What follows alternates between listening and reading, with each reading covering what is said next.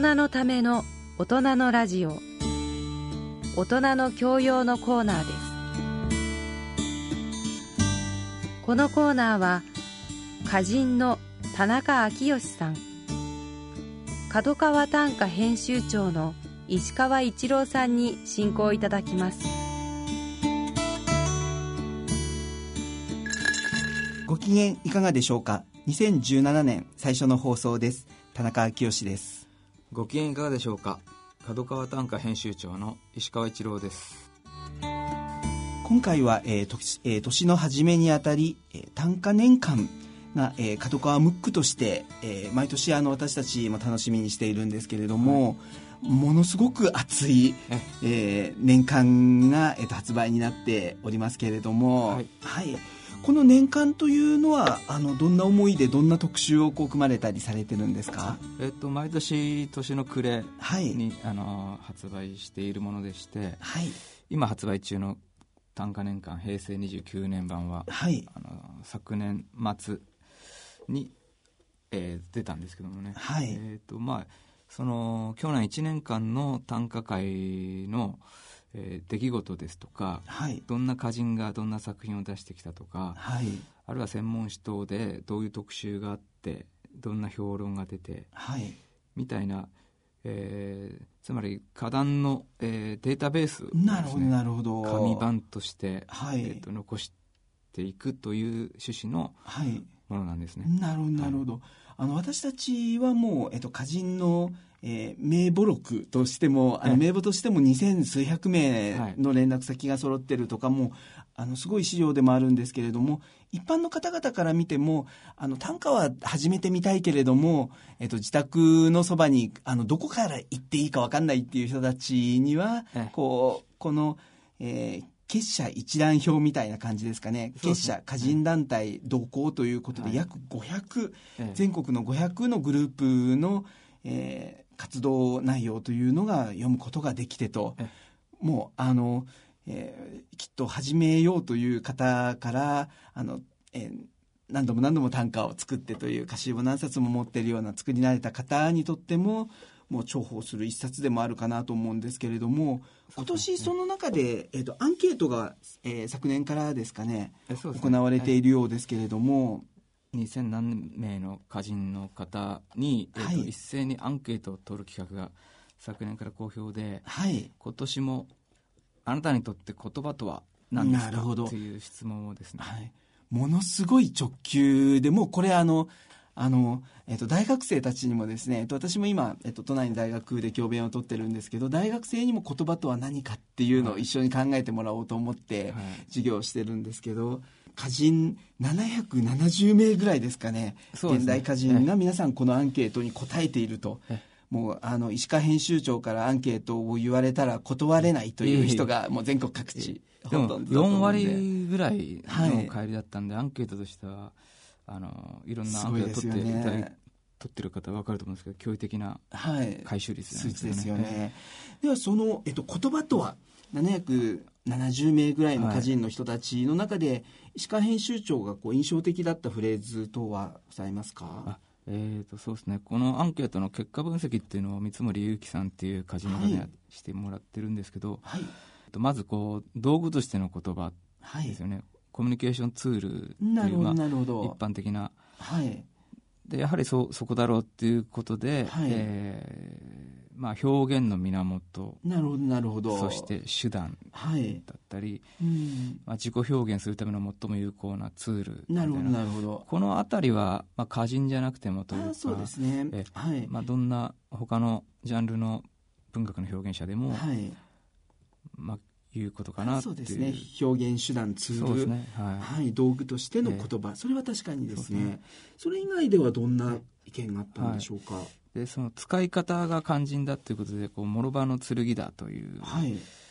ものとかあとなるほど真真実と嘘。要は言葉はもう真実のようで実は嘘だったり嘘だったり。その逆だったり、はい。なるほどなるほど。人を喜ばせる一方同じ言葉を傷つけたりとか、まあ、はい。そういうようなものであるというような、はい。そういう人も、えー結構多かったですね、まあ、それを美しく恐ろしいものというふうに表現する人もいたりとか、あの個人的にはですね、このすごい答えもありますね。蝶、蜂、アブ、そして野の花という答えがあって、蝶、蜂だけではなくて、ある時にはこうアブのような存在だったり、えそして、えー野の花でもありと、ええあのこの感覚なんかすごくわかるなと思いながら今、はいアンケートの結果を読んでましたけれども、皆さんそれぞれに思いを込めてえ言葉とあと聞かれたらもう真剣勝負せざるを得ない質問ですからね。そのことが770近くはい。ある、ずらーっと並んでますので、なるほどなるほど眺めるだけでも、はいちょっと面白いんじゃないかなと思いますね。そうですはいね。あの、五七五七七を作っていくための、こう、次のヒントになっていくようなものも、この770の、あの、言葉とはの答えの中に見出せそうな気もしますけれども、はい。そして、あの、えー今年2017年ということで、また、新しい世代がどんどん出てきたらいいなとも思うんですけれども、はえっと、この、えー短歌年間の中では、特別企画として、大学短歌会の市場歌会というのも、えーゲストのプロ歌人付きでえ、あの、行われていて、はい。はい。えっ、と、まあ、こちらで、えっ、と、いろいろ本誌の方で、はいあの連載をしていて、はい。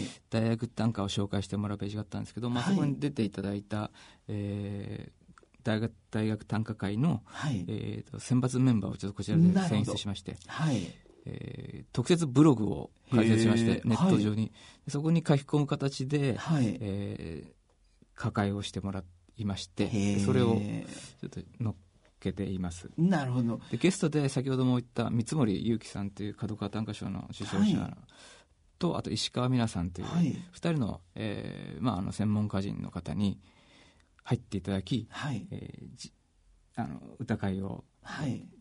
あの無記名で歌を出してそれを誰が作ったかわからないまま、はい。えー批評していくとなるほど、なるいうほど。感じで、はい、もうプあのプロとして角川短歌賞受賞の歌人の人がもうものすごくあのええ。批判されたりとかっていうこともあり得るわけですし大学生の,、はい。あの初めまあ、初めて作りましたの人はいないかもしれないですけど、若い世代の人たちが大絶賛されたりという、えでも無記名でっていうのもなかなかそのこう市場価会っていうのは、ええ。あの学生さんだけではなくていあの大人の一般の方々にもすごく参考になるのかなというふうにも思いますので。ね。歌はこう作った後にあの、はい。読み合うっていうところまで含めてはい短歌の面白さだしそうですね。その面白さが伝わればなというような企画ですね、はい、わかりました。えー短歌年間、えー角川ムックとしての発売になっております。もしよかったら、もうすごいどっしりした、そうですねえーええ厚さですけれども、ええお手に取っていただけたらと思います。は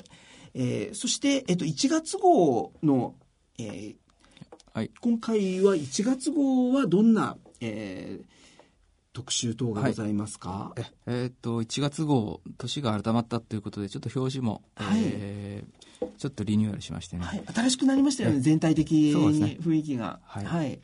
えーっといろんな本門の細かいところもちょっといろいろいじってるんで、細かく見てあここが変わったなっていうのをちょっとそうですね。見ていただけると思うんですがはい。特集はあの新年新春恒例の、はい。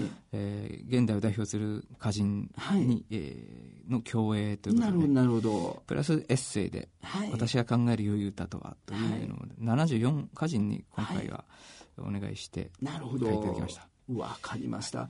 そして、えっ、と、さらに、あの、ね一般の方々にもすごく馴染みのあるお名前のビッグ対談がはいあるなと思いましたけれども。えっと、今結構ありそうで意外となかった組み合わせだと思うんですけど、馬場明子さんとはい、もう現代女流のトップ歌人ですね。田原真知さんねはい、大人気の二大松さんと。女性歌人の、えー年の差は30歳ぐらいあるのかな、はいもっとか40歳ぐらいですかねはい。はい。の、あのーお二人に百人一首についてはい。正月らしくねなるほど、なるほど。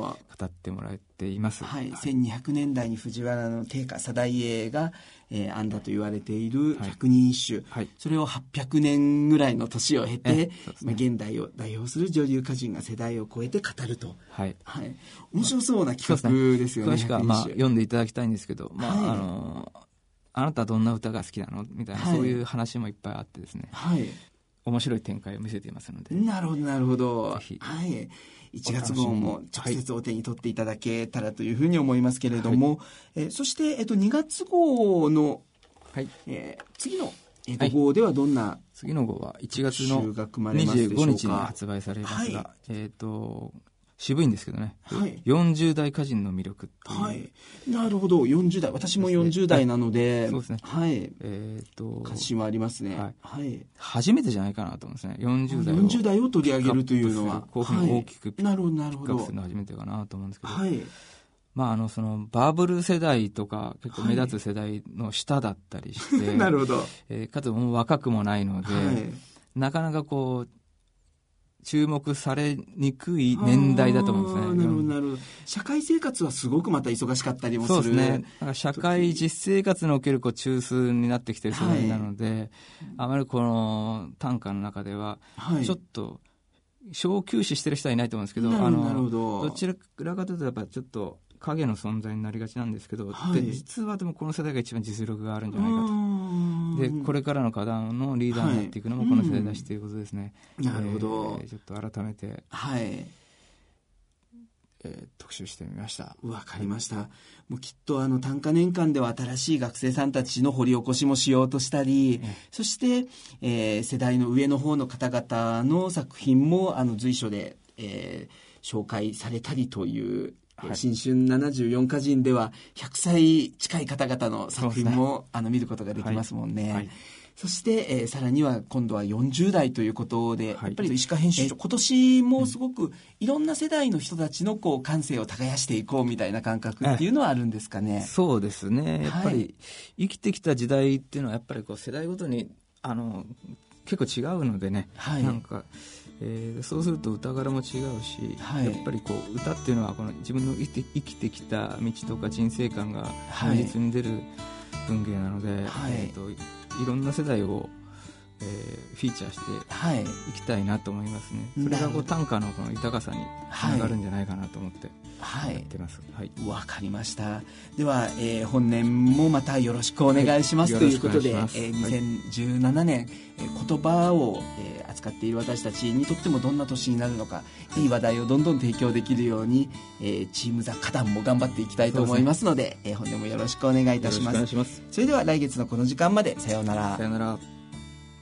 大人の教養短歌のコーナーご出演は歌人で国学院大学講師の田中昭義さん角川短歌編集長の石川一郎さんでした。